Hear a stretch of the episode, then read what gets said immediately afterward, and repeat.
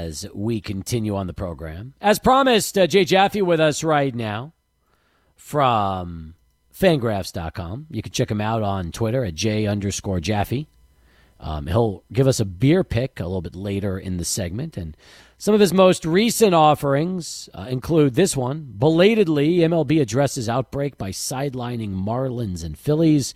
He also wrote about the Marlins outbreak producing a full blown crisis for MLB. And even earlier this week, before all this stuff, Mike Trout is now fully qualified for the Hall of Fame. And who better to talk about the Hall of Fame than, than our expert when it comes to the Baseball Hall of Fame, Mr. Jay Jaffe. Jay, we got baseball back right now, although uh, for Marlins uh, and Phillies fans, it's obviously been a bit of a tough week. Uh, but look, uh, the fact that baseball has been able to continue on um, despite the first crisis and hopefully the last um, could be uh, signs of at least uh, you know some positivity heading into the 2020 abbreviated season. Well, I don't think anybody should be patting MLB on the back just yet. I mean, I think this was this was uh, uh, a near catastrophe.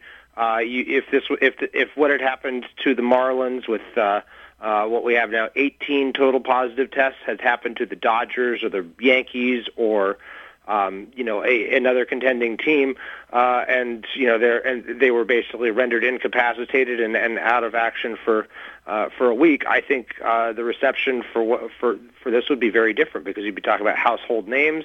Um, and uh, a high-profile embarrassment for for MLB. I mean, you know, the Marlins are an unloved and unwatched team. Uh, nobody knows uh, who most of those players are. We don't. We still don't even know who some of the players are. Um, you know, so it's we have yet to see, you know, whether the whether the uh, infection crossed teams from the uh, uh, Marlins to the Phillies, but this just doesn't look like it was handled responsibly in the first case. There's no way those two teams should have played on Sunday, and I, I keep coming back to that as as really um, just a big problem that MLB has to overcome. Thankfully, uh, you know they've they've uh, they've put the Marlins on hiatus until at least next Tuesday, possibly longer. They put the Phillies on hiatus until Saturday. Um, but the way Rob Manfred was talking about the Marlins returning to play on Wednesday after they were already into the double digits in in uh, uh, infections just shows that uh, um, they're playing from behind here, and and uh, um, you know they found the right answer, or at least a, a better answer, um, but only after uh, stepping, uh, putting the wrong foot forward uh, the first time. No doubt. And the truth is, if that if there was ever a team that would have to be sacrificed for a week, let it be the Marlins, because, like you said, the most well-known uh, individual connected with that team is their owner, Derek Jeter. And and the truthful uh, thought is, unless you're a super baseball fan that plays fantasy baseball or is from Miami, you ask somebody to name you more than one or two Marlins, you're probably not going to get uh, any kind of an answer. Yeah, it, it, it's just it's just uh, you know it was it, what was funny. I mean, not funny, but you know, I guess at least somewhat ironic was you know before uh, or in the wake of Sunday's game, Don Mattingly said that uh, uh, shortstop Miguel Rojas was. Uh, uh, was kind of involved in, you know, the ringleader of a group text where the Marlins players said they wanted to play. Rojas was one who turned up positive. I mean, this is their, you know, their their veteran yeah. sage, and it's just like, oh, what are you guys doing? And why is Don Mattingly, you know, uh, not you know not putting his foot down and saying this isn't right. Um, so it's just yep. it's a failure of leadership. I mean, it, you know, the failures of leadership. Uh, unfortunately, amid this pandemic, uh, uh, we haven't had a lot of good top-down leadership, both uh, you know outside of baseball and, and within. So I guess it's probably par for the course. Meanwhile, Juan Soto um, has been given the okay from Major League Baseball to return from the COVID 19 injured list, but he's still waiting um, to be cleared to play by the city government. So, this is an interesting story in itself because he's 21 years of age, one of the best players on the team. They're hopeful that he'll be allowed to work out with them starting Saturday and play in their first game, which would be next Tuesday at home against the Mets. So here's a guy that tested positive, has now had two negative tests, has been okayed for Major League Baseball to return, but city government has not um, allowed it yet. So there's really a lot of hurdles to deal with in this. It's not just baseball, Jay. There's there's a lot of things locally as well.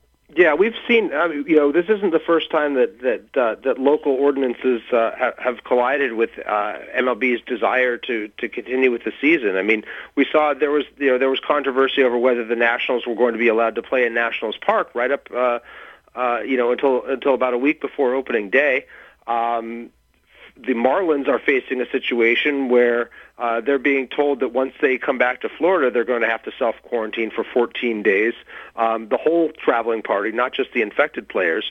Um, Los Angeles, there are some issues about uh, about self quarantining, uh, and the whole Blue Jays situation has has to do with that as well.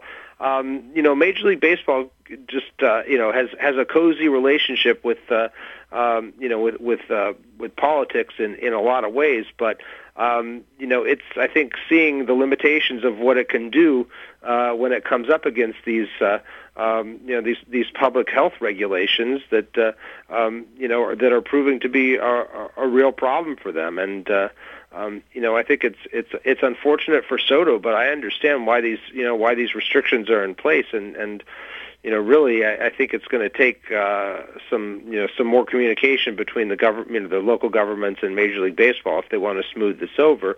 Um, but uh, I don't really know what what's how this is going to turn out. It's uh, it's unfortunate to say the least. Is it a positive that because the outbreak happened so early in the season rather than at another point in time, at least baseball now has a little idea uh, from experience with the Marlins about what they could possibly do to try to keep future outbreaks from at, least um, you know uh, being given bad decision making. You mentioned Manfred, and I agree. Sunday never should have happened, and I think for now baseball is going to probably say to themselves, "Lesson learned." We can't do this again. And even though there could very well be another outbreak like the Marlins, you just got to be smart and, and make sure that it doesn't uh, eventually lead to the cancellation of the season. Yeah, I mean, you know, I don't, I don't know that it matters more that it happened at the beginning of the season or at the end. I mean, the, the reality is there's still eight weeks to go uh, in the regular season, so there's time for for this to keep happening. Um, you know, there's, it's encouraging. I think that, um, you know, that the other 29 teams have not had a, a you know a whole bunch of. Uh, uh, positive tests in this time, and that, uh, but uh, you know, we're only really now starting to see um, the beginnings of, of teams traveling from place to place, and that was always going to be uh, a situation where where the uh, where the the um, levels of risk went up. Um, you know, if players aren't sticking to their hotels, or um, you know, if they're passing through areas that uh, have not been maintained uh, as as uh, as stringently as as uh, uh, as mandated, um, then, then that could be a problem. So, um, you know, I think it's it's it's a nerve wracking situation all around. And and yes, there was always going to be something that came first. And you know, Major League Baseball, I think, you know, pointing to its operations manual and and saying this is why we have the sixty the sixty man player pools uh, or whatever. But uh, um, you know, it still seems uh, like they're you know like they weren't totally prepared for this, and and I, I think we have to realize there's a big difference between what you know MLB you know citing its playbook uh, versus the very real um, and human you know issues involved with with regards to players getting infected, even if they're asymptomatic. I mean, we've seen. Um, link you know uh, people who who who get uh, diagnosed and uh, with with uh, uh, coronavirus um, can have comp- complications. There was just a study today uh, that was written about that had uh, um, you know basically even even uh, uh, people who'd gone who had been hospitalized with infections were showing uh, equivalent to having um, you know maybe along the lines of what uh, Eduardo Rodriguez of the Red Sox. Uh, mm. So uh, it's a scary situation. More with Jay as we keep things moving here on Sports Talk, including uh, the storyline last night with the Dodgers Astros and the eight game suspension on Joe Kelly. But before we get Jay's take on that, let's go right now to Adrian in this bottom of the hour Sports Center update. All right, Adrian, thank you very much. We're back right now with Jay Jaffe, uh, talking baseball, and in a little bit we'll be talking some beer with Jay on the program. Last night, anybody that watched the uh, Dodgers Astros game and had a chance to see uh, Joe Kelly and what um, made him very quickly a social media phenomenon. Some are already calling him a an American hero uh, after what went on with uh, Kelly and the Astros. Well, Major League Baseball decided today eight game suspension for the uh, incident that led to Benchins being cleared and and um, you know Kelly throwing at uh, two to three different Astros. You tell me, Jay. You've had a chance to probably review last night's game and what went down. First off, did baseball go too far with the eight game suspension they threw at Kelly today?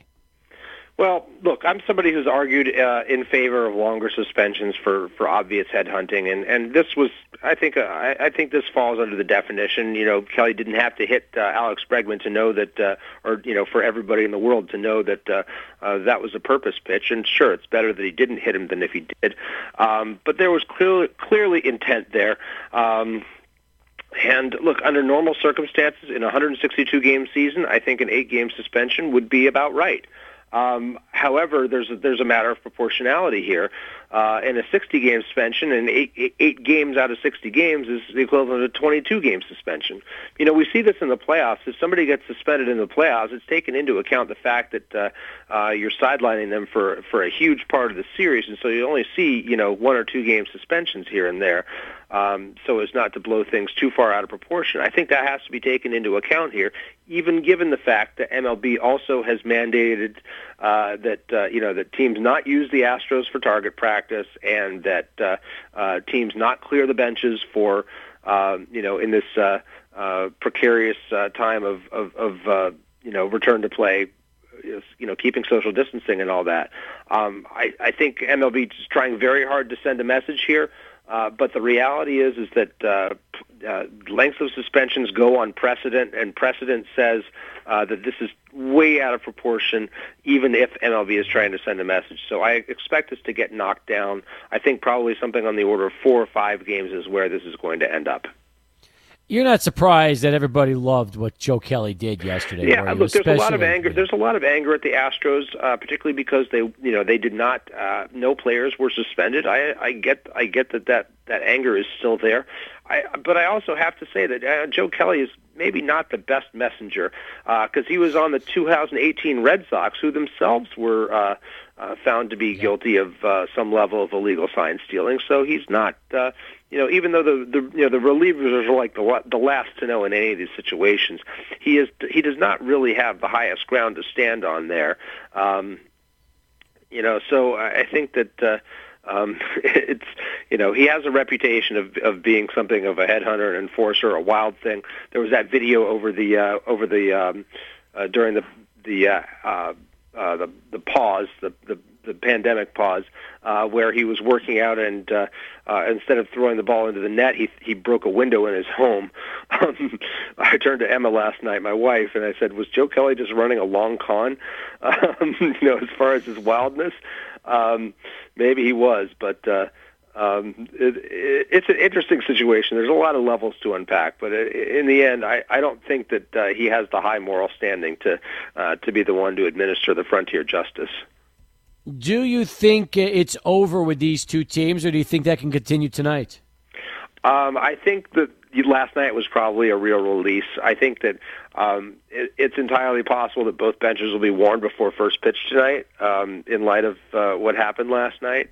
Um, at the very least, there's going to be a stern message uh, from the umpires talking to both uh, Dusty Baker and uh, Bob Geren, who's filling in for Dave Roberts because Dave Roberts got suspended. I think if MLB wants to be serious about the ben- about you know leaving the benches, I mean, it ought to be suspending more players uh, for having gotten uh, you know gotten up off the uh, uh, benches and onto the playing field yesterday. If that's that's the only way you're going to to set a precedent uh, that that is something you're going to suspend for, rather than uh, you know take it all out on on, on Joe Kelly.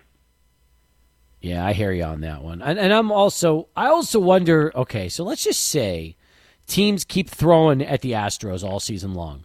When does Houston get to the breaking point where they eventually decide, all right, we're either going to retaliate or fight back?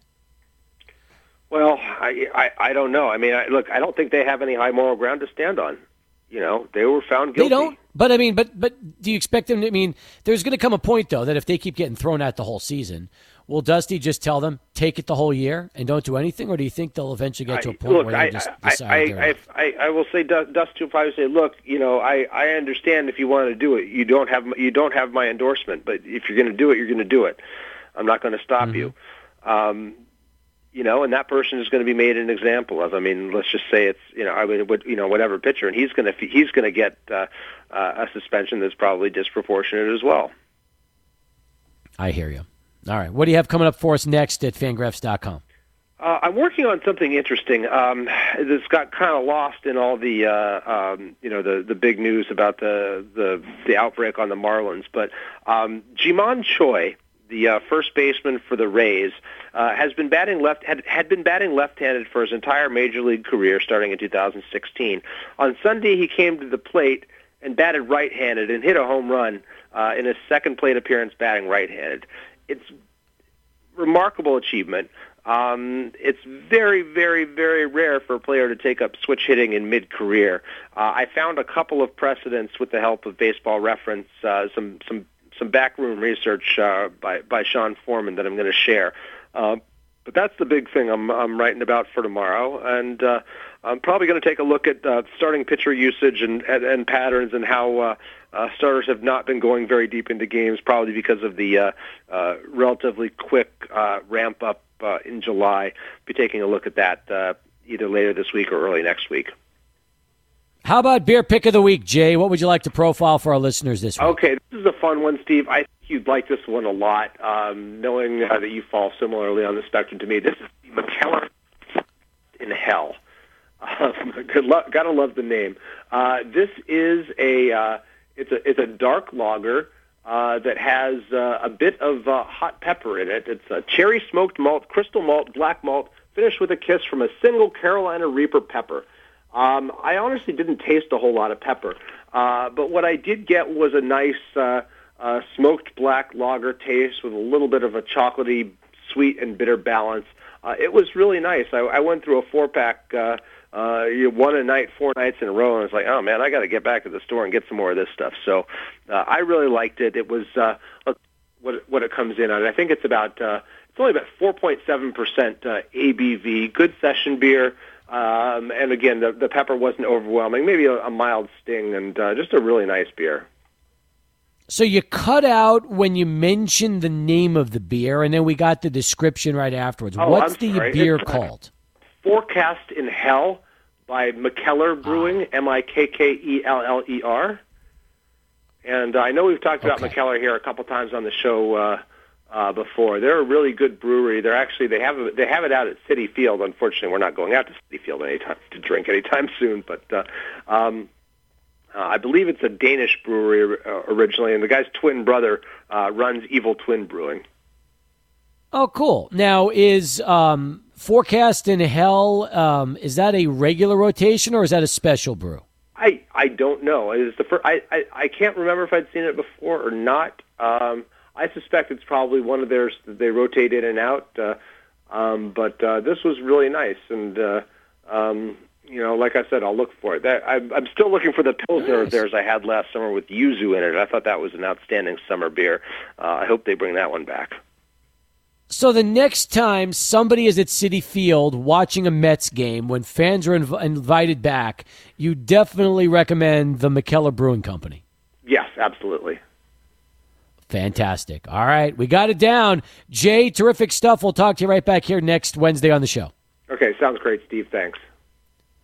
From Jay Jaffe over to ABC 7 News with Eric Elkin. It's next here on 600 ESPN El Paso. Hour two of Sports Talk is underway. Welcome back, everybody. He's Adrian Broadus. I'm Steve Kaplowitz. And we've got a special guest joining us to begin our second of three today. Nate Ryan is not just a uh, sports anchor and reporter for KVIA television, who you can follow on Twitter at Nate Ryan Sports, but he also has his own cardboard cutout for Locomotive FC matches, which I don't know if there's any other sports journalist in town that has uh, a cutout. Uh, probably nobody, I don't know if anybody paid for a cutout uh, besides Nate, but that, uh, again, uh, is very cool because how many sportscasters can say that he um, reported on a story right next to himself? Probably nobody. So he joins us live here to begin hour two of the program. Nate, good to have you back. How you doing? Yeah, Steve, you you look hard in the uh, in the section out there. I think you, you've got Colin Deaver sprinkled in there. You know, he's somewhere in there, but uh, no, it's it's it's tough to tell which uh, which one's the real one and which one's the fake one sometimes with, with me. But uh, no, I'm doing well, Steve. Thanks so much, very much for having me on the show. Do you know what what section you're in at the at the stadium where they put you? So they, uh, so they're, I think they all have it behind. It's 10, 105, I think it is. Uh, oh, very nice. Right You're in the uh, where the eighth notch the was. yeah, right there. I like I that. 105. That's, yeah, that's it, terrific. But uh, no, it's it's been a lot of fun being at those being at those matches now too. I mean, obviously closed to the uh, closed to the general public, but um, well, they wait at the pandemic. But but for us journalists who are at the game covering it and shooting it. Uh, it's a lot of fun because you, you can really hear the conversations that are going on on the field. I mean, the in-game, you know, strategy between the coaches, the players, you know, barking out orders on the field. It, it's kind of it's very eerie, but it's cool. How close are you to the action? How close are they allowing you to the action? So we they're uh, probably about five feet outside of the the field of play. There is a little barrier, like a little kind of red tape, caution tape, sort of not caution tape, but like a red tape where we have to stand behind. Other than that, um, we can go literally anywhere in the stadium. Um, I mean, we if we want to get some shots from you know a more aerial view, if we want to go up into the into the grandstands, go up to the upper deck, we can do that. But uh, it's very cool. I mean, it's kind of like uh, the, the whole stadium is ours. There's all all the seats are open for for business, so we can go take it in from any vantage point we want.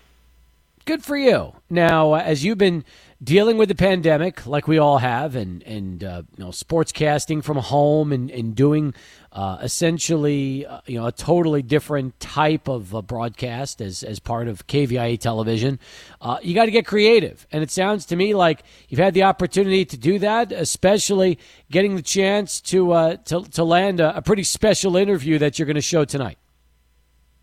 Yeah, that's right. So coming up tonight on uh, ABC 7 at 10 over our airwaves, I was able to sit down with El Paso's own, the native son, uh, Aaron Jones, coming up tonight on ABC 7 at 10. Just we got a, a, an excerpt from the interview. I sat down with Aaron about a week and a half ago, and it, it was just tremendous being able to, you know, set that up first and foremost because a guy who's obviously leading the NFL and, and rushing touchdowns last season, and his trajectory has just been straight up in the NFL, but uh, he's a bona fide superstar in this league, and, and obviously we we all talk about him, you know, claiming him as our own here in, here in AP. But the fact that he's willing to sit down with uh, a local journalist in El Paso and, and talk about why his hometown means so much to him. I mean, obviously there's a pandemic, but it's pandemic or no pandemic. Every single off season, he comes back to El Paso. This is his home. It's not like he's you know, going off to L.A. Or, or, or down in South Florida and going to train with teammates there. This is the place where he's most most comfortable. Um, and I sat down with him to talk about that, go in depth about why El Paso means so much to him, but also we covered a wide range of topics where, uh, you know, we're talking about uh, his new baby. He, he's a new father. We're talking about social justice issues in the NFL, where uh, obviously he he had an emotional open letter in the Players Tribune about a month or so ago. Uh, we're talking about his contract status in Green Bay. We're talking about you know, why Aaron Rodgers trusts him. Uh, 23 minutes of content. Uh, there's going to be a, a, a long excerpt of it tonight that's going to air, air, on our, air on our our station. But uh, it, it was tremendous, tremendous just sitting down with him, and um, it, I really recommend you know tuning in because th- this is a opportunity to you, you get Aaron Jones on obviously uh, interviews with the NFL Network and ESPN, all the all the big time the big time national outlets. But in this one, we're talking about those same things. Obviously, the contract and you know why he enjoys being in Green Bay, everything like that. But at the same time, he's talking about why El Paso means so much to him, and it's it's something that everybody can resonate with. Now, is this a face to face or is this a uh, a FaceTime like you've done with a lot of people so far? So this actually, which is the cool part about it, obviously six feet apart, but this was a this is the first face-to-face, in-person, one-on-one interview that he has done uh, with a local station in El Paso. I, I know that for sure, but probably everywhere, considering you know you know pandemic right. uh, and everything like that going on. But it is a face to face, you know, two camera shoot. It, it'll look something out of you know, you know, ESPN films or something like that. But uh, it, it was good to sit down with them, six feet apart, of course. It, it's it's in person. You got to keep the social distancing rules in effect, and uh, I mean that's. I'm sure for you that's been probably the biggest challenge uh, when you're doing your job is realizing that uh, there's very few of these kind of opportunities available right now.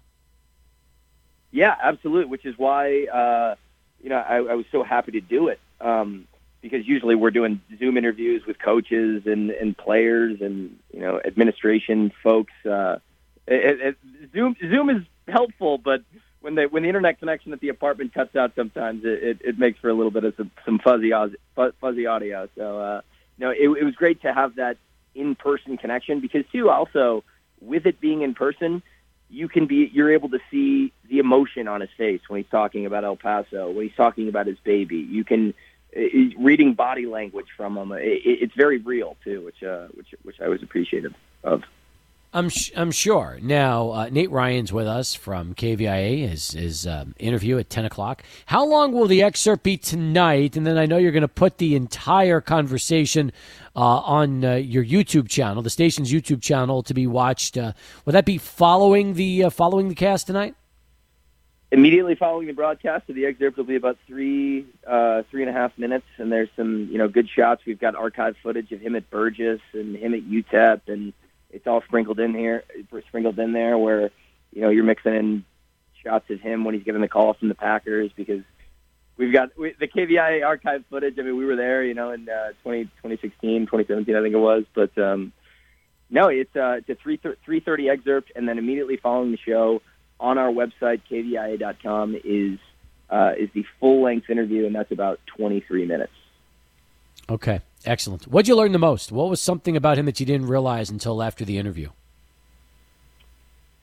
Something I learned from him and that I didn't realize until after the interview was that uh, so he didn't have a cell phone the day that he scored four touchdowns against four touchdowns against the Dallas Cowboys. I, I asked him like, what, what was there a time that you realized kind of you were your star was shining brighter. You know, your your phone was blowing up. You're getting phone calls, texts from everybody. Like, okay, you know, you you've made it. You know, to that upper echelon of everybody. And he obviously said the Cowboys game, but he he was telling me how he didn't have a cell phone the entire day after the game. Obviously, scoring four touchdowns on national television because he dropped it in uh, a hot tub before the game. So he had no communication with social media, with you know friends and family, and he had to get a phone, like a burner phone, from one of his teammates after the game because everybody's wanting to do interviews with him and that sort of thing, and sending him well wishes. So it was literally like he he went out did his job, and uh, it, he couldn't get the recognition. Like shortly thereafter, he, he gave a pretty funny story about that. So that was one thing that I that I that I learned that I didn't know that was uh, the most entertaining, I guess. Very nice. Now, uh, Aaron Jones is the first, but you've got another one coming up uh, this weekend, don't you?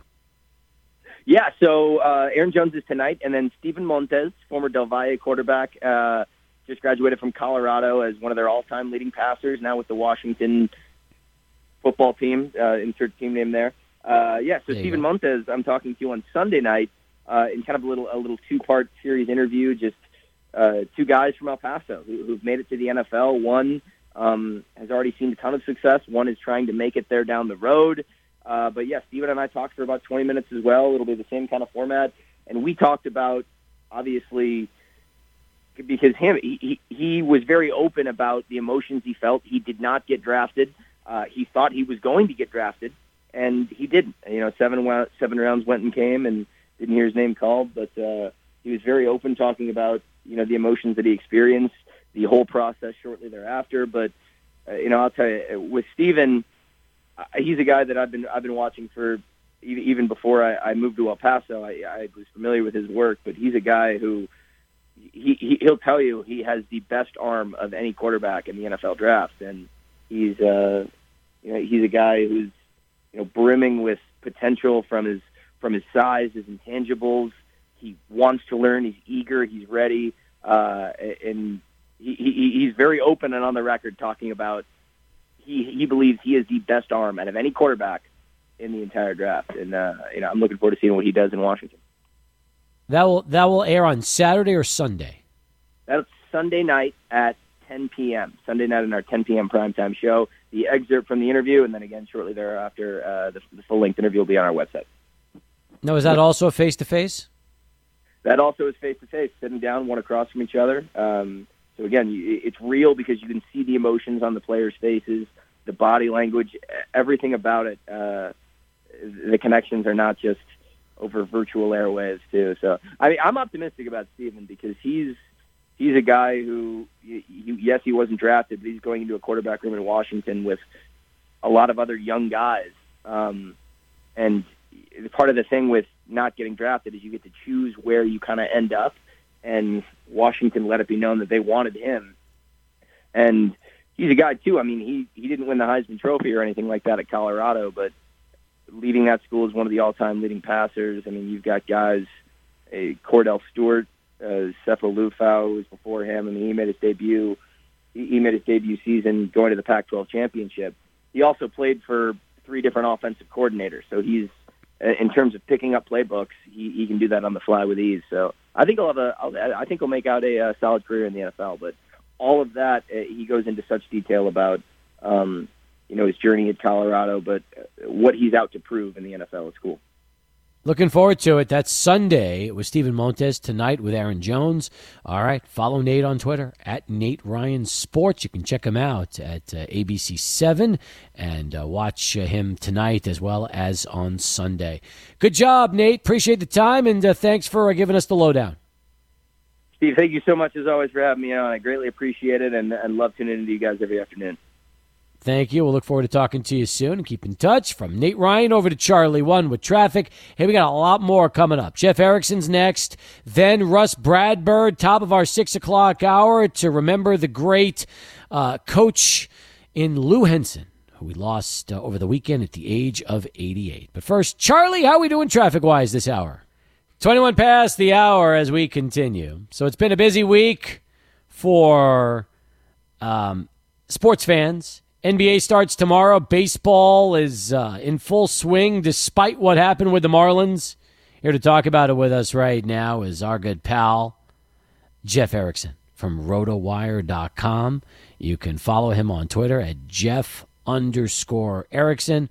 By the way, are you going to purchase the nice swing bitch t-shirts that are coming out in honor of Joe Kelly last night since that's what he said to Carlos Correa after striking him out and thus we are already seeing t-shirts being produced with those three words. I'm going to miss that uh, Steve, but I think it's funny, but that's just not my uh, style. But uh, no, I, I, it, is rather amusing, though. I will say that. Um, and I saw something. I don't know if it's legit his Instagram page, but even after the suspension, he's completely unrepentant, which is pretty extraordinary to no. me. Matter of fact, he's appealing. So he's he's in the lineup tonight. He's actually playing uh, for the Dodgers against uh, Houston tonight.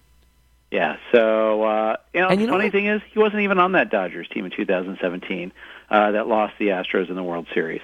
He was on the Red Sox team that got beat by the Astros, though, uh, that year.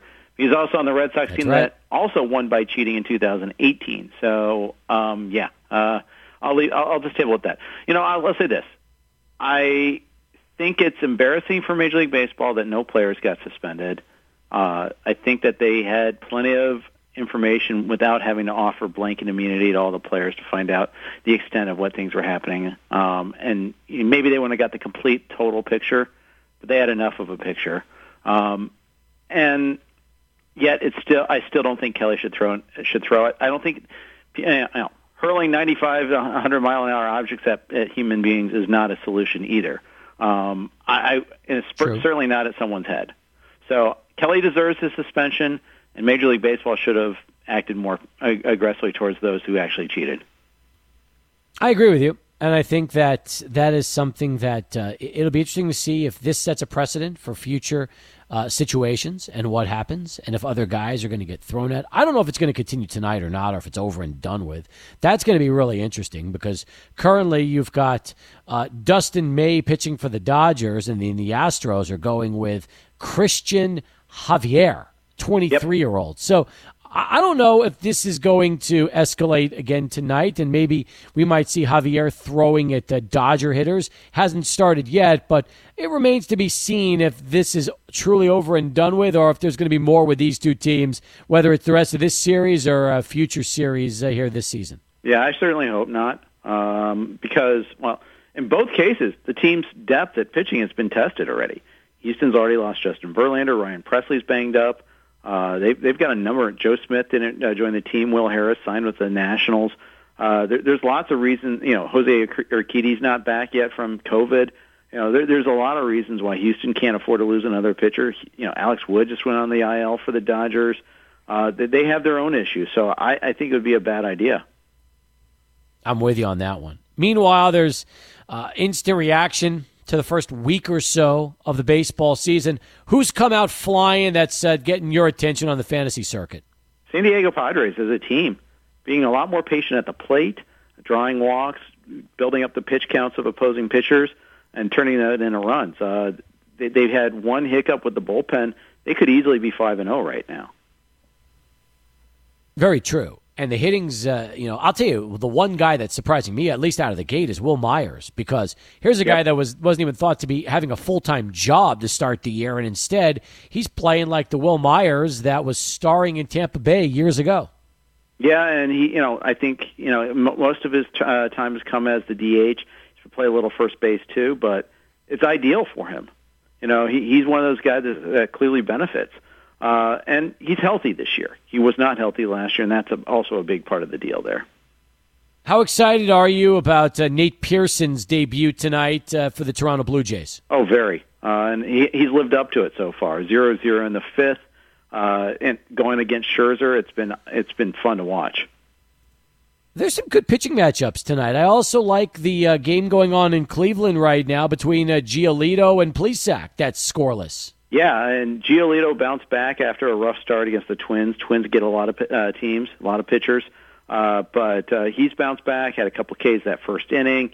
Uh, you know, it was good to see him get off to that good start. But Plesac, that's been impressive too. Now I understand the White Sox aren't quite at full capacity right now. A few injuries themselves in that lineup, but that's still a really strong lineup. It's been a nightmare for the White Sox so far. Got swept oh. in the doubleheader yesterday they could they could they need a win pretty bad after uh, stumbling out of the gates against Minnesota too. Other than Dallas Keuchel and Giolito tonight, their starting pitching has been awful so far. And that was always kind of the risk, you know. Uh, that was that was like their weakness. Uh, you, you know, Dylan Cease struggled as a rookie last year, struggled with his command. You know, it's I think a lot of people thought he'd fix things, and it takes more than just saying, "Okay, I'm fixing. I'm gonna th- I'm gonna control it better." No, it he actually it's a lot harder to do, uh, and he's struggling with that. And you know, you know, it doesn't help that another guy, Carlos Rodon, is a guy that's you know coming off a long, a lot of missed time. Uh, there, there's lots of reasons to be skeptical of this rotation. Even Keuchel, I mean, he had a good outing, but you know, in the in the American League, well, I guess in, in any in a DH league, a guy that doesn't strike out guys that much to begin with, kind of worry about that a little bit. Maybe he maybe these pitch to contact guys are the ones that are better. Who knows? Uh, I, I tend to think that it would be the opposite, but Alec Mills looked good the other day, and without really striking anybody out. Keuchel looked good. Ryan Yarbrough had a pretty good first outing. Kyle Hendricks actually struck guys out in his first outing. Mm-hmm. So maybe there's something to that. There, the guys that just throw strikes. Yeah, no doubt about it. I'll tell you another guy that I'm excited about was Corbin Burnes of Milwaukee because he's in the rotation and he and he actually had a really nice first start. Yeah, didn't go deep in the game, but he got six Ks and three and two thirds. Like to see him go a little deeper uh, I'm big on him. I have him in a lot of places. So he's a guy that I, you know, I, I'm counting on a lot from. But he not he's not guaranteed to start. That's the thing. They have a couple guys coming back from injuries, uh, Eric Lauer uh, and Brett Anderson, and so you know we'll see if he's allowed to keep getting more starts. I think Freddie Peralta is already going to be bounced out of the rotation. We'll see, but those are two guys I was kind of hoping to see that would get a de- an extended run. But given how pitchers aren't going deep into games right now, maybe it's a little bit better to be that first reliever out of the pen if you're trying to chase some wins. Or if you're the Dodgers, keeping guys like Ross Stripling around and also Dustin May because of all the injuries they're having yep. to deal with in their rotation right now. Oh my gosh, just think about this. Think about that trade. Two things that happened in that trade. Not just that they got Mookie Betts, but the uh, Red Sox they didn't want Brusdar Graterol. They they backed out of that part of the deal. They got scared on his medicals. They had them force them to reform the deal. And Graterol is throwing 100 miles an hour out of the bullpen. They need that right now, especially now with Kelly suspended. Although we'll see when he actually has to serve it. Uh, and then Stripling, that part, you know, that was kind of like a separate deal, but kind of in con- concert with that. The Angels had a deal with in place for uh, Stripling to go to Anaheim, uh, and you know Arte Moreno got fed up wait, waiting for the Graterol part of the deal to get done, pulled that you know pulled out of the deal, and just think how much the Dodgers need Stripling right now. They they got lucky that it happened this way. One other young arm I want to ask you about before we get to Sports Center, Brady Singer, 23 years of age. Kansas City has a ton of good young prospect arms. Singer's the first one to come up and looked really good in his debut. Yeah, he, he sure did. And you know, it, to me, it was interesting. They didn't play time with his service time either. They played around with his service time. Started game two of the season, made the opening day roster. He's he's good to go. And you know, without any AAA experience, I, I'm impressed that Kansas City decided to choose for development instead of service time. Now, I think that's always the smart play of pitching. Pitchers get hurt all the time. I think you're better off just you know you know in, in and usually not nearly the same high ceiling as there is for. uh for for batters. So I, you know, I got to say, good on Kansas City for doing that. It's kind of like the Padres last year with uh, Fernando Tatis Jr. I know you guys would have liked to seen him in El Paso, but from a what's right for the player sort of thing, they did they did right by him. That's gonna, you know, absolutely. That, hopefully, it'll pay dividends in the long run, as opposed to like Kris Bryant in Chicago, who's extremely unhappy at how he got treated. Meanwhile, the Cubs are four and one, um, and they're playing right now. The Reds uh, scoreless after three. The Reds are off to a one and four start, which is disappointing. I guess the good news for the Reds is at least they were able to get a couple of guys back in the lineup in Moustakas and Senzel. Yes, yes, that's huge. Uh, that they, you know, because that, that was that was uh, you know Moustakas was actually off to a good start too in his first couple of games, and then wakes up, he's not feeling well, and this this pall was hang, you know, hanging over the team. First was Matt Davidson the day before, and then Moustakas, and then you Senzel the same day. But in both cases, they didn't test positive. They never tested positive, so they they just had symptoms, cold symptoms, and out of abundance of caution, afraid that it might be COVID, they got held out uh, in quarantine. Now it turns out that they're they're, they're clear of that, at least for now. Uh, so they can play again, which is good news for them. But the bullpen's the real story here. It, it's been awful. Uh, the raw offense has, hasn't been great either, but those two bats missing explains some of that. But you know, Mike Lorenzen's given up homers in all three games he's pitched in so far. Uh, Iglesias gave up a big homer against the Tigers. Robert Stephenson gave up a homer and now went on the IL. Uh, Amir Garrett even gave up a homer. He looked good in his previous couple of games. Uh, they, they've had, I think, six different relievers give up home runs so far. So what was thought to be a strength, that that bullpen, has been a big letdown for them. And that's what uh, prevented them from catching up uh, and taking advantage of Craig Kimbrel's meltdown on Monday night, and it's what got them the loss last night. More with Jeff as we keep things moving here on Sports Talk. But first, it's Adrian and the bottom of the hour is Sports Center update. All right, Adrian, thank you very much. Jeff Erickson back with us, rotowire.com. So many great articles on the website. I liked uh, James Anderson's Farm Futures, quick hits and uh, overreactions, but – that's just uh, that, that's just the tip of the iceberg because in the last couple of days you've cranked out more than half a dozen new stories right now on the site. Uh, well, there's there's plenty to talk about now, right? Uh, we're super excited about that. Uh, whether it's uh, you know trying to get you ready for setting your DFS lineup or reviewing exactly what's been going on. Uh, yeah, it, it's you know it, it's just the machine is rolling on. Whether it's Dave Regan like diving into like hard hit rates and things like that. Uh, Jason Collette uh, looking at opening pitching, uh, opening weekend pitching observations. A lot of good stuff there, and uh, I'm, it's exciting. Uh, you know, all of a sudden we've got you know, we went from zero to this just flood of great information, and you know I love it. Just uh, it, it's great. I, I'm I'm seeing that ratings are really high on TV for all the the baseball games, and that makes me really happy too. Shows that people have just been thirsting for this. Mike Trout off to a very slow start, and you you know you say you have 60 games. Hopefully he'll pick it up soon. Nelson Cruz is 40 years old, and he is absolutely on fire for yeah. Minnesota. Yeah, uh, that Sunday game was incredible. Two homers and an RBI double in that one. Seven RBI against the White Sox. Yeah, he, he's locked in already. Uh, he he's taken the David Ortiz career path. You know, he, he's started a little later, um, and he's still raking, and it's it's beautiful to see and taking advantage of a good ballpark and apparently a good schedule so far too. Carlos Martinez got got last night. Um, that was probably predictable, but you know if you had Martinez, it's frustrating because he didn't pitch over the opening weekend against the Pirates. Instead, he draws the Twins in Minnesota. You're like, thanks guys, appreciate you there. Uh, and he takes advantage, and he got taken advantage of it pretty quickly there. So yeah, that's that's you know the Cruz looks great. That Minnesota lineup is just so good. Polanco is str- strong. You know, Kepler had like two homers on opening day. You know they go top to bottom. They're really strong. They just got to get Byron Buxton healthy, basically. There you go. Um, as far as the Trout goes, when you're dealing with a guy like this, he could turn it on any moment. Uh, it's it's never a concern, is it? Yeah, uh, I, I'm not concerned in the slightest about him. I understand he's got a lot on his mind. You know, his wife is due next week, and we'll see how much time away from the team he'll have. Uh, that's the reason why we are uh, worried about him. You know, him falling a little bit is the, the potential for him to slip in drafts, but uh, that's why because the potential for him to miss time could be three games, could be zero games, could be seven. Who knows? So uh, that's the tricky part. But uh, yeah, I, I'm pretty confident he'll be fine in the long run. And same with Christian Yelich in Milwaukee, another slow starter right now.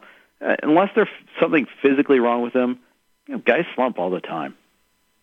Are you buying into uh, Kyle Lewis and his start? Yeah, I mean, in, in a sense, he's he's a guy that is. I think he's going to produce a lot of things. It's probably going to come at the expense of batting average in the long run. I think he's a high variance guy. He's not going to walk a lot. He's going to strike out a, a good amount, and he's going to make a lot of hard contact. Uh, so you just hope he makes enough of that hard contact over the long run. Absolutely right. Another guy that's off to a great uh, start is uh, Colin Moran with Pittsburgh. Yeah, he, he you know that that's the kind of guy. It was off my radar. I I even had he was I, ha, I had to replace Mike Moustakas this week in the league, thinking that he's going to be gone. You know, he was going to be gone for a while, and instead uh, he's back this week. But you know, I, I had a list of third basemen to go after.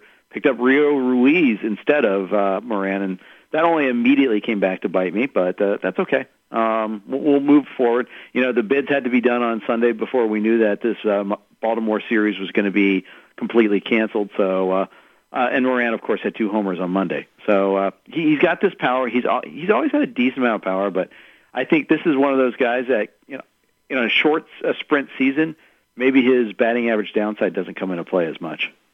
No doubt. Uh, I'm looking at some of the other guys. Uh, Sonny Gray's pitching tonight. He's been off to a great start. Yep. It's a shame about uh, Sandy Alcantara getting uh, COVID because he had a very nice first start yes, for Miami. Did. And then Dylan Bundy. I'm wondering if maybe he can thrive and finally gets the heck out of Baltimore and goes to the Angels. Yeah, uh, I, I, and he sure looked good in that first start against Oakland.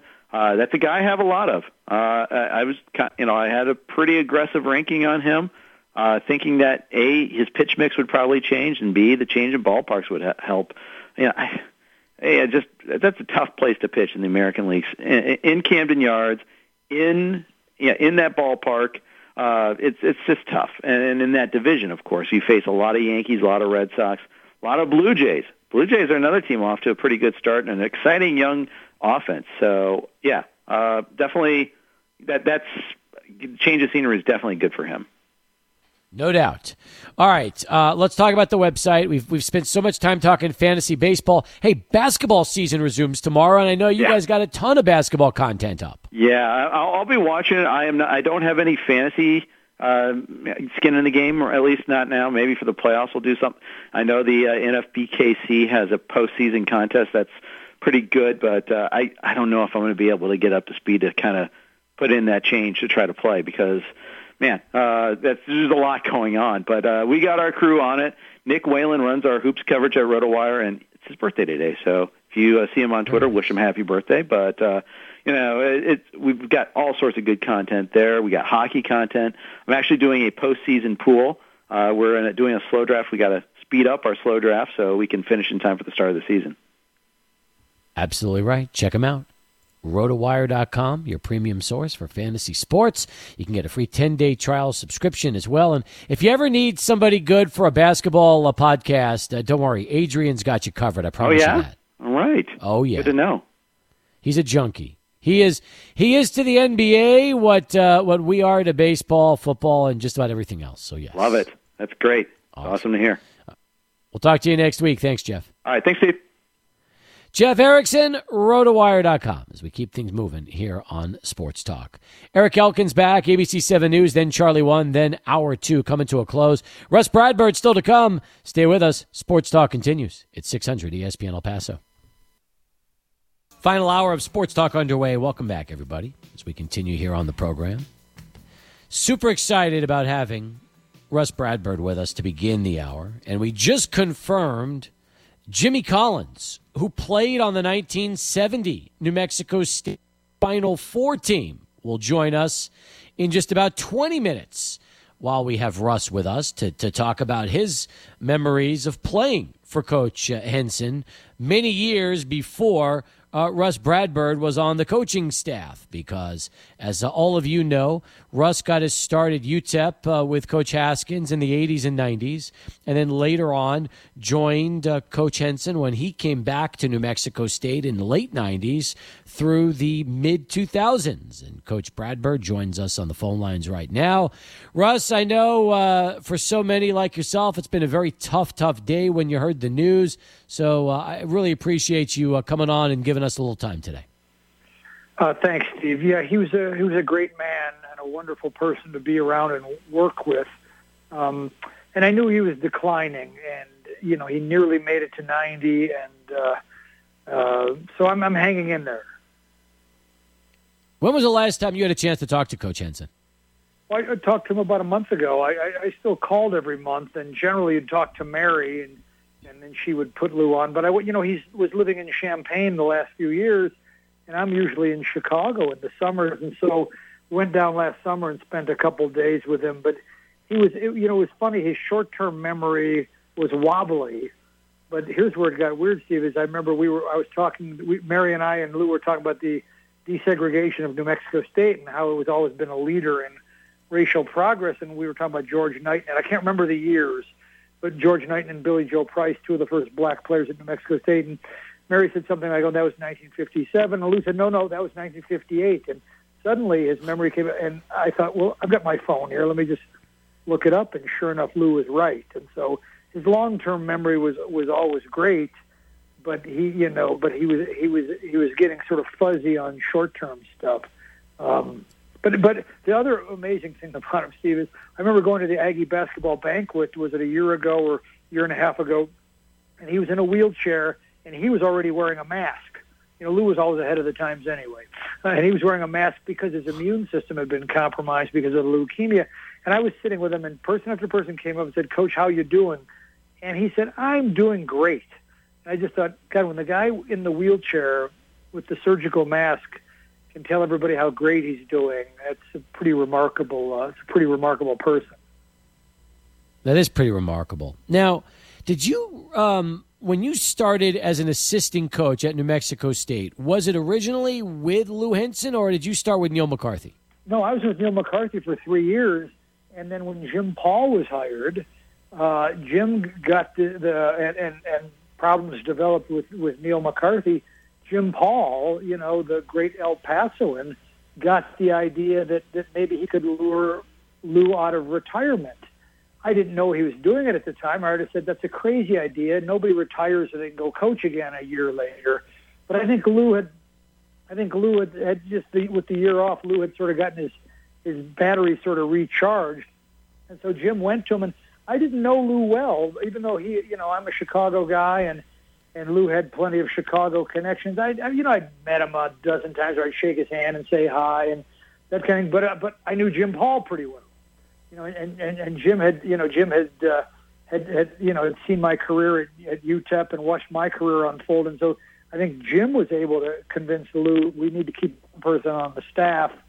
And why don't we keep why don't we keep Russ on the staff? So that's how I was able. You know, usually when a new coach comes in, everybody goes and so I was yep. uh, I, I was I was incredibly lucky to I was incredibly lucky to stay on, and it had to do with it had to do with Jim Paul. Were you the only assistant from the prior regime that was uh, able to stay on board past that uh, that season? Yes, yes, that's exactly what I'm saying, Steve. That it was that's highly unusual, and so uh, yeah. I think uh, I think Lou was I think Lou was in, uh, not opposed to it, partly because he knew you know that you know I, other than, other than Illinois, no, you know nobody had done better with Chicago kids other than Illinois than UTEP, and so I think he he'd seen uh, you know I, I think he'd seen that I had done okay and made some made some made some good choices in Chicago, and we knew a lot of the same people, and and uh, and, and things worked out pretty well. And when I when I you know I didn't have a great feeling about Lou because he was such a rival of you know the there was times when you know the New Mexico State and uh, UTEP rivalry was so big, and I didn't under I, I didn't understand it at the time. Why was uh, why did New Mexico why did UTEP hate New Mexico State so much? Because we always got along, the coaches always got along, and the players were all friends. But I, I, I know now what, what had happened is that when Lou took the job was right after Don Haskins had won the national championship. And so there's the defending national champions, and they're going to play a new coach, Lou Henson. Well, Lou beat him the first the, the, that year twice, and then beat him the next four years in a row, swept him five years in a row. So Lou Henson started off 10 and 0 against Don Haskins, and and has an overall you know overall a large you know a huge. Well, I think he's 14 and 8 overall against. Uh, against Don Haskins, and nobody who played Don Haskins that many times has a winning record against him. And so, uh, the, the, my, the story I've always told, Steve, is that you know you, you'll remember a few years ago when Dan Wetzel, the guy who wrote the book Glory Road, the great sports writer, he mm-hmm. wrote an uh, uh, essay, an article when Don was still alive, saying that Don Haskins is the greatest coach in the history of college basketball. And his case had to do with the fact that, you know, Don did it in a place where there's not a ton of players and nobody dreams of going to El Paso someday and playing, and they weren't in a glamorous conference, and they didn't have a big TV contract, and he won it at a place where most people wouldn't want to go. Although I love El Paso, of course, anyone who's lived there lives there loves it. But we're off the beaten path in El Paso, and that he made the case that Don Haskins was the greatest coach in the history of college basketball, and that may be true.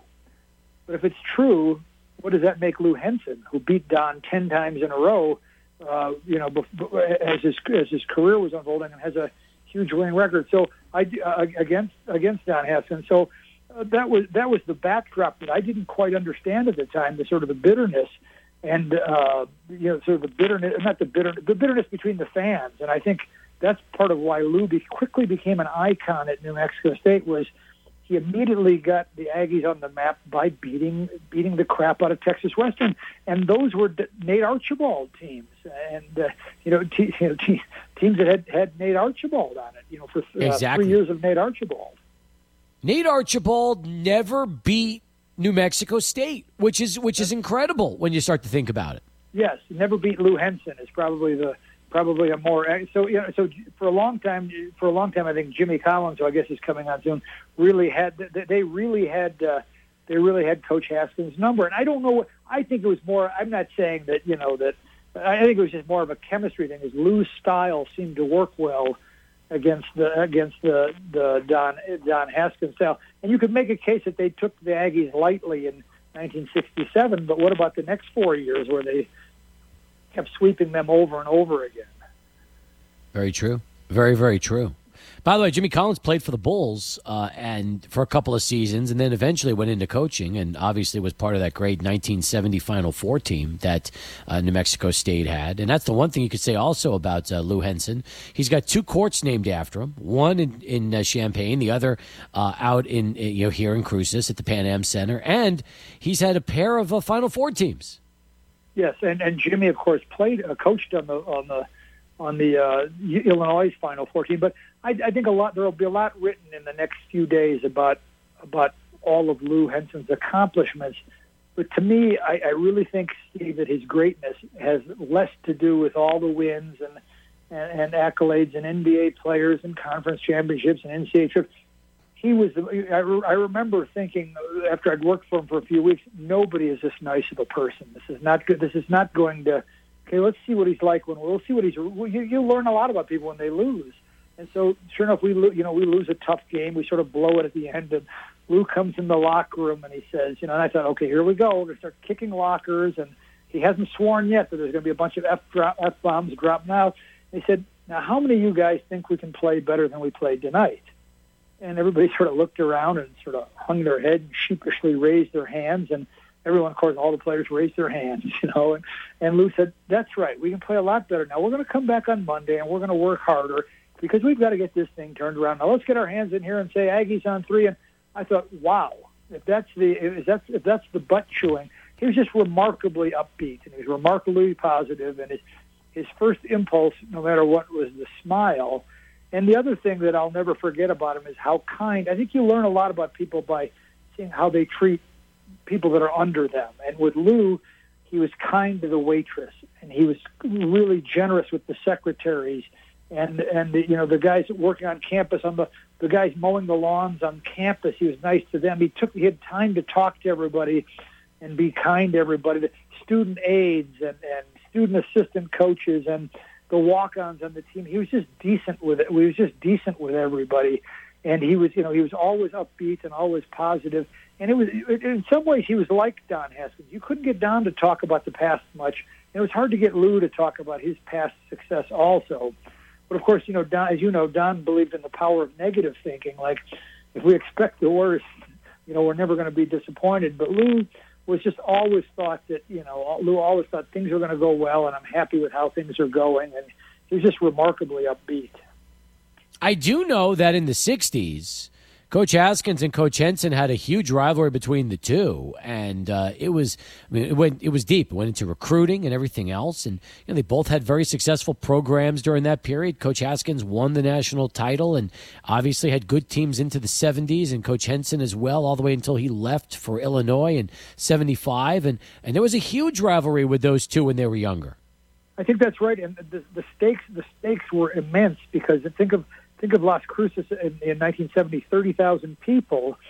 And if you win, you know they were getting 13,000 fans a game because they were so so good. And of course, with, with you just I think there was less to do then, and so there was a bigger focus. You know, there wasn't the internet uh, or there was no Netflix. You didn't have a million channels to choose from. We might as well go out and see the Aggie game or see the Miners game. Here's the other interesting comparison about them, Steve, that not a lot of people know is that when Lou, you know, Lou was coaching at Las Cruces High and won the state championship after he'd played for the Aggies, and then he got the job at Hardin Simmons. They offered him the job at Hardin Simmons University in the, the Baptist School in Abilene, Texas, a small school, but they were, you know, they they had a basketball team. And Lou told them he's only going to go. He was only going to go if he could bring in African American players. They had never had now. You know, Don when he got when Don Haskins got to Texas Western, Nolan Richardson and Willie Brown were already on the team. It wasn't. It wasn't what Don did was amazing, but there were already black players, and what Lou did to no fanfare, nobody cared probably other than the Hardin Simmons people, but he insisted on bringing in African American players, and he did. And how about this, Steve? He insisted on bringing Joe Lopez, a Mexican American guy who'd played from at uh, played from at Las Cruces High School brought in Joe Lopez as his assistant coach. So the first Mexican American coach at Hardin Simmons, the first black players, and no one paid any attention to it. It was Hardin Simmons. He had, he had good teams, of course, but they weren't on national television or that kind of thing. So it's interesting that both Don and Lou had big hands in the in the desegregation of of, uh, of college sports. It's just that you know Don had the movie made about him, and and uh, and Lou did it at, at, at Hardin Simmons. Wow. Great stuff. Love the conversation we're having right now with uh, Rus Bradburd here on Sports Talk. All right, listen, we're going to bring Jimmy Collins in next, but I want you to stay with me for the hour because we'll have plenty more to talk about with you as well, okay? All right. More with uh, Russ plus Jimmy Collins and talking about uh, Lou Henson in the 60s, what he was like when he had that Final Four team. Uh, and of course, Jimmy Collins had a, such a terrific coaching career in his days after New Mexico State. But we'll do that right after Charlie One, who's going to lead off our 6 o'clock hour with this traffic update. Back on Sports Talk as we continue. We're chatting with Rus Bradburd, who was an assistant coach for Lou Henson during his second go round at New Mexico State in the late 90s. And now we get the opportunity to also welcome into the program Jimmy Collins, who before he uh, became a, a terrific uh, head coach in college basketball, played for Coach Henson at New Mexico State from 1967 to 1970. It was a big, big part of that Final Four team. Coach uh, Collins, thank you so much for joining us on the show as well, and obviously uh, for you and, and so many people in Las Cruces that uh, and and Champaign that uh, all around college basketball got to know um, you know Coach Henson. Uh, obviously, a tough day today. Yeah, well, thanks thanks for having me on, and you're right, it is a tough day, and not only in uh, Las Cruces, Champaign, but he rang a lot of doorbells and a lot of bells and uh, doorbells and knocked on a lot of doors in Chicago. No doubt about it. And, and I'm sure that, and I read the article uh, so far today in the Chicago Tribune and, and around college basketball. Um, unbelievable when you look at the legacy that Lou Henson left in 40 plus years of coaching. And and I look at the you know the, the seasons you had, uh, especially when you arrived in that 67 68 year, all the way through to that uh, Final Four team in 69 70. You were terrific all three years at New Mexico State. Your senior year was off the charts, and so was the team that season. How did uh, did you and Coach Henson first get a chance to hook up and, and uh, you arrive at New Mexico State? Well, you know what? it's a uh, it's a funny thing because I never met Lou Henson before coming to Las Cruces. Uh, I had an opportunity to go to St. John's in New York, and I could have went to Wisconsin. Uh, but when I went to St. John's, they were just coming off a big scandal, if you might remember, and uh, and then Wisconsin appeared to be a little bit too liberal for me. Now, Coach Henson had an assistant coach who just happened to be from Syracuse, uh, named Ed Murphy. And Ed Murphy's dad saw me play in a summer league and called Ed and told him that he might want to come and take a look at me because I might be somebody that could could help him out down in Las Cruces. So Ed came up and he and I hit it off. I, I loved the way he talked and the way he presented himself. And so I said, hey, you know what? I'm going to Las Cruces. Never met Lou Henson. Uh, never seen him. Didn't even know how he looked. Uh, but wow. you know, on the other side of that coin, he didn't know a lot about me either. He didn't know how I looked, and he had never seen me play. So we both took each other's word that uh, that we could play the game of basketball, and uh, it really worked out for both of us. It's an amazing story, especially since you were born and raised in Syracuse. And I know you mentioned St. John's. Did Syracuse uh, also take a look at you, and did you take a look at uh, possibly staying home and going there? I did, but at that time they had they had a sharpshooter named Jim Boeheim who played my position, and they had another guy by the name of Dave Bing. And ah. uh, they were bringing in a guy uh, who was one heck of a player too who was a was a guard, and so I said, well, you know what? I want to play right away. Then I looked uh, in the basketball magazine, and I discovered that uh, Las Cruces had went four and twenty-two, or four and twenty-four, something like that, the year before. And I said, well, they couldn't have a whole lot of guys that could beat me out if they went four and twenty-four. Maybe I could go there and, and get some playing time. And so I boarded a Greyhound bus uh, in Syracuse, rode 2,000 miles, and uh, the rest, it worked out really well for me because, like I said, Coach Henson was taking a chance, and I definitely was taking a chance. It's an amazing story, Jimmy. Now, did you know when you were playing freshman ball at New Mexico State in that 66 67 season, did you already have a pretty good idea that your freshman team was so stacked that you guys were going to be really, really good in the years to come? I did have an idea because once I got to, once I got to Las Cruces, uh, there was some. Our whole team was new. Everybody was new. Uh, Coach Henson was new. Uh, Ed Murphy was new. Rob Evans was new. Uh, Ernie Turner. Uh, they we had one seven footer, wasn't a great player, but he was seven foot. Uh, I think his name was Dak. Uh, Dak, I can't remember totally. But when I got there, uh, everybody was new. Everybody was anxious. Everybody wanted to play, and everybody was willing to do what had to be done to make us into a pretty good basketball team. It's phenomenal. I love the story. Know, uh, Rus Bradburd was telling us before he brought you on that when he was around Lou Henson, he said he was so nice. He kept waiting for for coach to chew out his team when they weren't playing well, but it never happened. He said he was just he was always composed, always calm. Was he like that when he was with you in those uh, you know in those late '60s teams, or was he a little different back then? Well, the thing about Coach Henson is he didn't have to. Well, he had these looks now, and those looks uh, spoke volumes.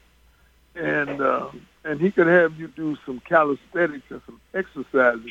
If you weren't playing and doing the things that you were supposed to do, he would put you through these drills to let you know the next time he required you to do something, you would do it because you didn't want to go through those drills again. Uh, Russ is absolutely right. Coach was never, he was never a uh, use a lot of profanity. Uh, mm-hmm. He did get loud at times but he, it wasn't with uh, profanity. Uh, and he could say some things sometimes that make you wish he would curse, but he wouldn't. Uh, but he knew the game. He told you what you did or didn't do, and if you didn't want to go through some of his drills a next uh, second time, uh, you would digest what he said, and the next time you would perform. Wow, I love it. We're, we're talking to Jimmy Collins here on Sports Talk as we continue right now. Meanwhile, we mentioned this also um, that you never lost to UTEP when you played them for your three years. And you had Nate Archibald's number. Nate Archibald never beat you guys. He was the Aggies won 10 in a row, which is pretty remarkable considering the talent that Don Haskins had assembled after that national championship team. Oh, yeah. Well, I didn't have Nate's number. Charlie Criss had Nate's number uh, you know, and Don Haskins, uh, uh, the head coach, had his number because Nate was a scorer. And I knew of Nate when he was in high school because we're both from the New York area. Um, I knew of him then, but he was designated to playing purely the point guard position. Charlie Criss was one heck of a defender who was strong, uh, about Nate's size, uh, quick, and so he did a lot to keep Nate uh, from scoring a lot of points. Uh, and while Charlie was uh, holding him down and keeping him from shooting, Coach Henson wasn't holding me down, and he was letting me shoot. So you know, it all evened out. You know, I was doing some shooting. Charlie, Charlie did some shooting as well, but uh, Charlie was one heck of a defender. And when Nate got past Charlie, I was there to pick him up. So he had two of us to really contend with in terms of getting his shot off. For you, what was a better rivalry during your days at New Mexico State, uh, the Lobos or the Miners? You know what? I would. It's pretty, pretty, pretty even. Now the Miners. One thing about the Miners, we could never take them easy. We had to stay up. We had to practice. Coach Henson was a tactician. He knew what we had to do and who we had to attack to beat them. And the same thing with the Lobos. The Lobos, uh, I tell you something, I looked forward to playing the Miners, and I look forward to playing the Lobos. To be quite honest with you, I don't remember a lot of the other teams that presented a challenge to us. But I do remember those two teams. And we played them quite a few times over the course of a year. Russ, you liked that answer, didn't you? I heard you laugh in the background. Well, uh, you know, I think Jimmy is very modest. Like he, he, I know it wasn't him always going head to head with Nate Tiny Archibald, but Jimmy Collins owned the uh, UTEP team for you know for six years, and I, I think only by the bad luck of going to play for Dick Motta. I was always a Bulls fan, but he was the worst. He was the worst coach probably in NBA history to play for if you were a rookie. And back then, Well- there wasn't, the, you know, you were locked into the contracts and that kind of thing. But uh, Jimmy made a huge impact. And one of the things that, you know, I'm a Chicago guy, and Jimmy's more or less a Chicago guy now. And I think a lot of that really rubbed off on Jimmy, where he has the same reputation in Chicago that Lou did, that he's decent and kind and he cares about the kids and he's not a huge ego. And so I think Lou rubbed off on all of us, but particularly on Jimmy Collins. I, well, I think you're right, Russ. And one of the things that he did was when he was able to sit down and talk to you eye to eye, there was no question that you would digest whatever he was telling you.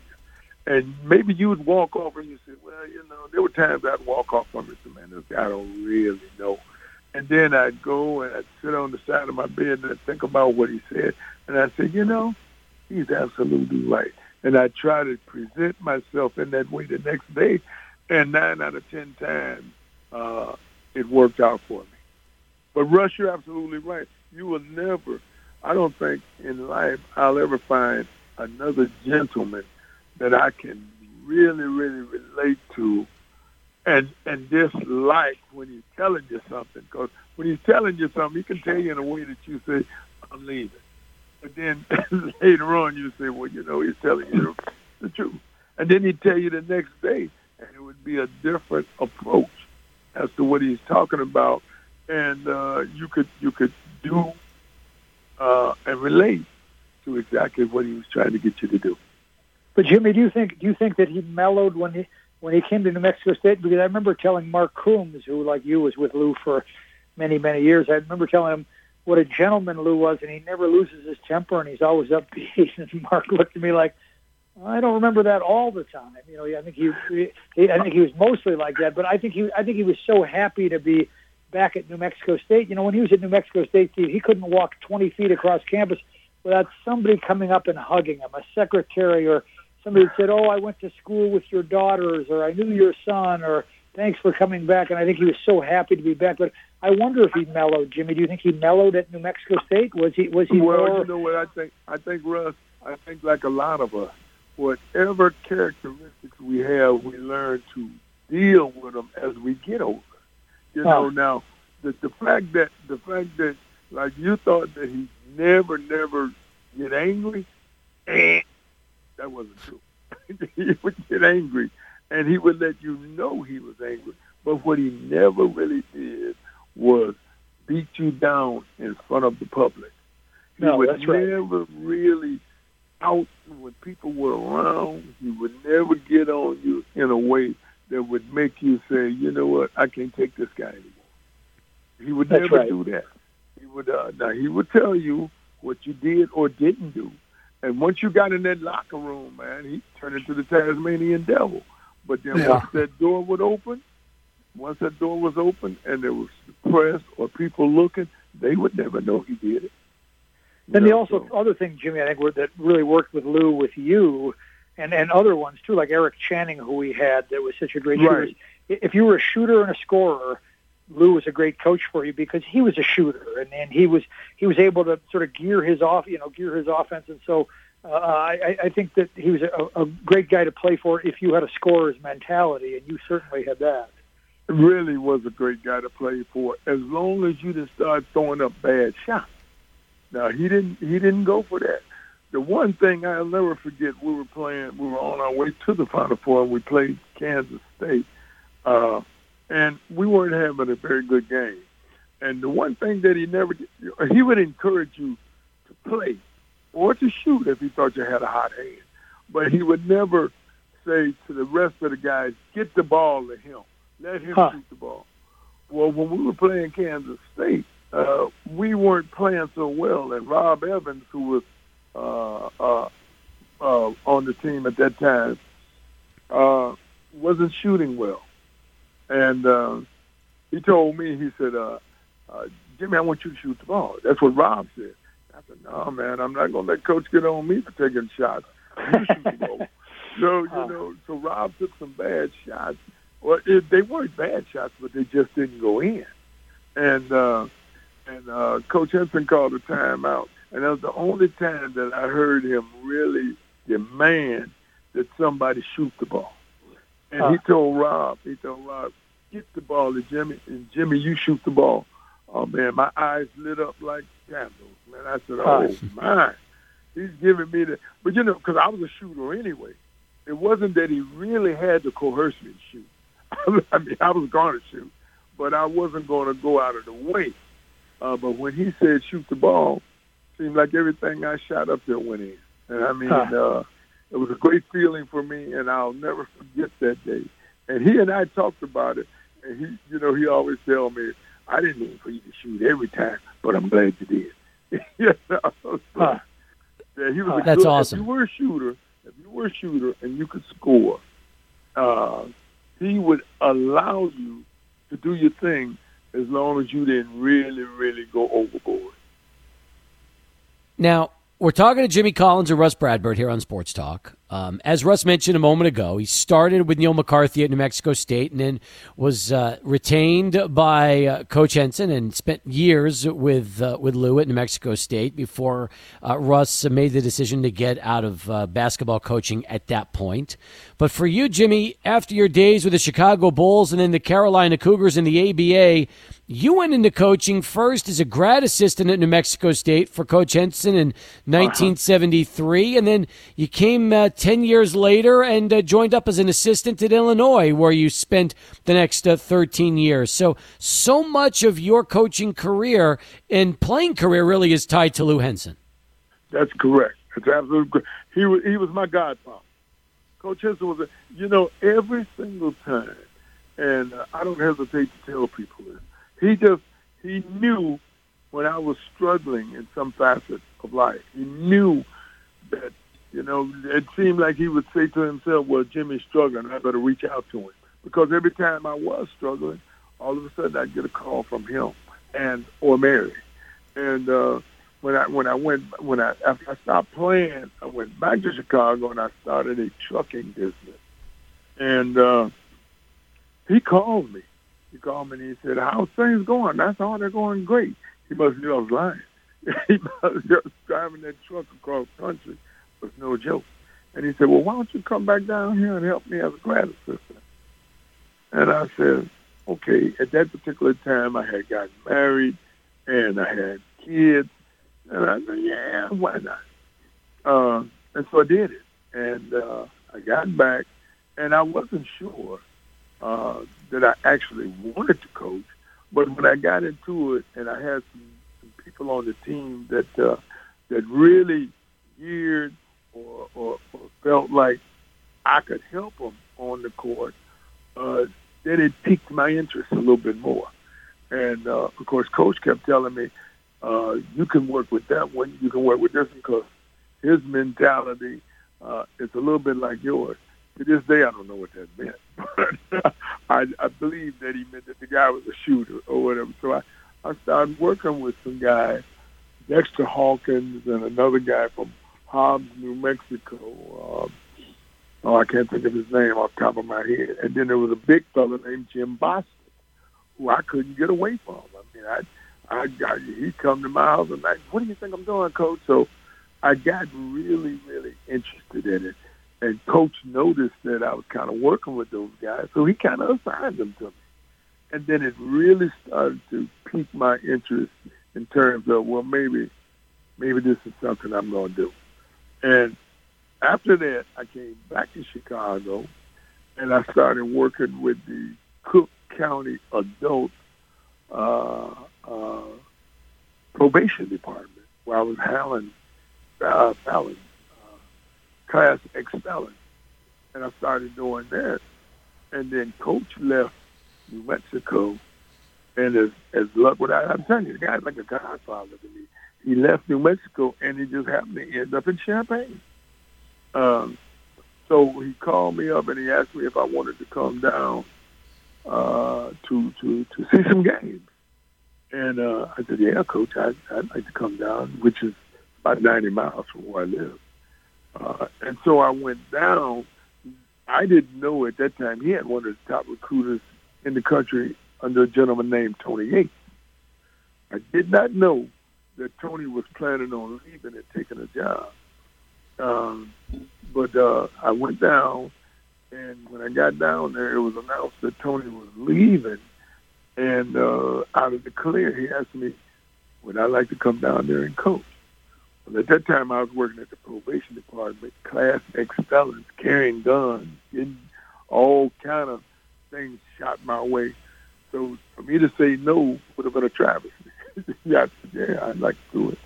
And uh, I went down there. My first trip was to uh, Yugoslavia, Serbia, uh, and uh, I wasn't sure when I got there because I noticed that coaching Division One ball is no cakewalk because you're dealing with you're dealing with guys. Everybody on that team think they're gonna end up in the NBA, and uh, there's certain ways you got to talk with them, certain ways you got to deal with them. And as I learned that, uh, it started to work out more. I started to get a little bit more uh, involved, and um, and uh, he said, "Hey, you know, keep on doing what you're doing." And then he put me on the recruiting trail. Well, I had been a probation department in Chicago for a number of years, and as luck would have it, I guess you could call it luck. Uh, there were a lot of ball players in the Chicagoland area who had relatives that just happened to be on probation. So when I found out who those relatives were and found out where they played ball, I started attending those summer games, those uh, uh, uh, regular, uh, regular throw the ball up in the air games, and I got to know a lot of people, and recruiting started to become a little bit easier. And uh, you know, it, Wow. it worked out really, really well for me. So, like I said, he was my godfather because every time I needed a helping hand or some advice, he lended it, and it worked out for me. Great stuff. Absolutely great stuff. Jimmy, we're up against a break, so uh, we got to come back and we'll wrap this up with you and Russ. Can you stick around with us for one more segment? I can stick. I'm just watching the Untouchables, so I'm okay. Fantastic. Russ, you okay? I'm great. Thank you. We'll come back. More with Rus Bradburd, Jimmy Collins. We'll wrap things up here. Sports Talk continues. 600 ESPN El Paso. A little more than five minutes left in the show today. It's been a terrific hour with both uh, Rus Bradburd and Jimmy Collins uh, joining us here uh, on our phone lines uh, to remember the great uh, life and legacy of uh, again, a coach that left so much uh, for so many people, Lou Henson, uh, who passed away over the weekend at the age of 88. Now, uh, I didn't realize this, Russ, while Jimmy was talking about you know getting his start as an assistant at Illinois. Um, a decade after he was a graduate assistant. You were a grad assistant at UTEP in 83, but you quickly became an assistant coach, and both of you were very much uh, bringing Chicago based talent uh, to your teams. For, um, for Jimmy, it was bringing it to Coach Henson at Illinois, and for you, it was recruiting it to El Paso and UTEP. So I wonder how many recruiting battles the two of you might have had without not even knowing it in the uh, mid 80s. Let me, let me just put a stop to this kind of talk right now, Steve. I was not anywhere near the, in the league that Jimmy Collins was. As a, you know, like he had a long career as a successful head coach at the University of Illinois Chicago at UIC, and had you know recruited Final Four teams. And so I, want to. Seriously, I, wanna, I don't. I'm not. I'm not going to. But no, we never. We never. Uh, we never went head to head. We were after more sleeper guys, and I think the Big Ten is a different level. Where, whereas I could, I could get a sleeper guy who was too skinny, a Johnny Smooth Melvin or a Marlon Maxey or somebody like that. But but Jimmy was having to play against against Indiana and Iowa and uh, you know Indiana and Iowa and Minnesota and people like that. So I want to put a stop to this talk right now. Let's Well- talk about Lou Henson instead. Well, one Because I'm, I'm, I'm going to come up short on this one. I'm, I'm, I'm, I'm out. I'm serious. I'm not being falsely modest. I'm, I'm, I'm outmatched. Um, Well, one thing for sure, Russ, and you know your reputation was stellar too. I mean, I knew about you, and the thing was, the only reason you were outmatched, if you can call it that, was the distance. Uh, you're coming from Texas to Chicago, and I was already in Chicago, and uh, I knew a lot of people there. As I mentioned before, I was uh, I was a probation officer there. I had played ball there. It was a lot easier for me to make the contact uh, with the top players uh, than it would have been for you. And uh, it wasn't that you weren't a top recruiter because you were definitely that. But uh, I had I had what we call a guardian angel, and Lou Henson was my guardian. I call him a godfather because I had been watching uh, The Godfather earlier tonight. But he was a guardian angel for me, and uh, he let me go. There were times when uh, you know the recruiting rules were a little bit different then in terms of you could leave the school on Monday and you could get out and you really wouldn't have to be back until Friday. Yeah. So you could miss almost a whole week of practice trying to convince kids that Illinois and Lou Henson was where you wanted to be. I was able to get that done because I knew a lot of people in the Chicagoland area. And recruiting is not just one person. I had myself, I had a really, really good friend of mine, Dick Nagy, and then I had Lou Henson. And uh, when when we would get together on a home visit, we knew what to say, when to say it, and uh, we were able to attract a lot of top talent. Well, and I think Now, the other, one gentlemen- of the other thing, Steve, I was going to say the other one of the other interesting Yeah. things is for us at UTEP, we, you know, if a kid came down from Chicago, they were not in the spotlight the way they were at Illinois, and so I think there was incredible pressure on Lou and Jimmy that if a kid came from Chicago, he had to do well. Like every now and then, there'd be a guy who would disappoint from Chicago, and that you know that would sort of get them in hot water. Whereas if we had a guy who didn't pan out, no one seemed to notice because we were such a long way away. So I think I think they were under a, a very, very you know very different pressure. But so Jimmy was going against you know trying to beat you know Bob Knight and Clem Haskins and Lute Olson for guys, and for me I was we were more sort of poking around looking for. But we the, the level as good as the WAC was then, it wasn't as nearly as good as the Big Ten. And, and No and doubt. that's- No doubt. You know, basketball wise, that's probably true. But you had weather, you had scenery, you had a lot of things that could attract a young man there because some of those things are part of the reason we brought some guys to New Mexico State uh, when I was down there. Uh, but you were able to get guys. I remember you got Johnny Melvey from Chicago. I remember you had another guy. But what was his name? Selvey. Uh, I think Johnny Selvey came to UTEP. Now, No, no, he was New, he was he was New Mexico State, but we had Marlon Maxey and and Tim Hardaway, of course, and Ralph Davis, and uh, That's right. That's right. Uh, That's yeah. right. I know they went. I went. I know they went down in the Southwest, and uh, you know the thing about the thing about getting that far away from home is you can't really instill the discipline that you can put on a player's head if you can say, "I'm gonna call your mama boy." Don't let me, and she'll be here in no time. you know, she'll be in no time. When you're when you're at New Mexico or you're at UTEP. Uh, and if you had to travel like I travel, you're not going to take a Greyhound bus from uh, from uh, uh, UTEP back to Chicago. So there were ways you could do some things, but they were difficult. Yeah. Now, I've got about a minute left to go in the show, guys. So I'll give you each about 30 or seconds or so. Tell me the one thing that you'll remember most about Coach uh, about Coach Henson. Well, if I'm going first, uh, Rus, I'd say he was a classic guy. He was disciplined. Uh, he was the kind of guy that you could always go and talk to. He would never turn the back, turn his back on a conversation. Uh, and those are things that a lot of coaches won't do. A lot of coaches are just on uh, what they do, and they don't want to uh, say anything else or hear anything else. Steve, I remember that when right, right practice started at New Mexico State, Lou's first week in town, and Mary Henson was coming in that day, but Lou couldn't get her from the airport because practice was going on. So Justin, one of our student assistants, was going to go get him, and Justin was already out in his car and came running back and said, "Lou, you know, we were still talking to the whole team, and he said, Lou, I don't know what she looks like. What does she look like?" And Lou said, "Well, she's about five foot. Four. She's got brown. She'll probably." Have, and he said, "Well, she's beautiful."